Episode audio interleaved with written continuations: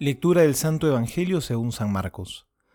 Los escribas que habían venido de Jerusalén decían: Está poseído por Belzebul y expulsa a los demonios con el poder del príncipe de los demonios. Jesús los llamó y por medio de comparaciones les explicó: ¿Cómo Satanás va a expulsar a Satanás? Un reino donde hay luchas internas no puede subsistir, y una familia dividida tampoco puede subsistir. Por lo tanto, si Satanás se dividió, levantándose contra sí mismo, ya no puede subsistir, sino que ha llegado a su fin.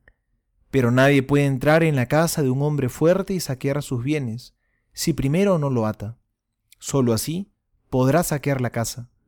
Les aseguro que todo será perdonado a los hombres, todos los pecados y cualquier blasfemia que profieran. Pero el que blasfeme contra el Espíritu Santo no tendrá perdón jamás es culpable de pecado para siempre. Jesús dijo esto porque ellos decían, está poseído por un espíritu impuro. Palabra del Señor, gloria a ti, Señor Jesús.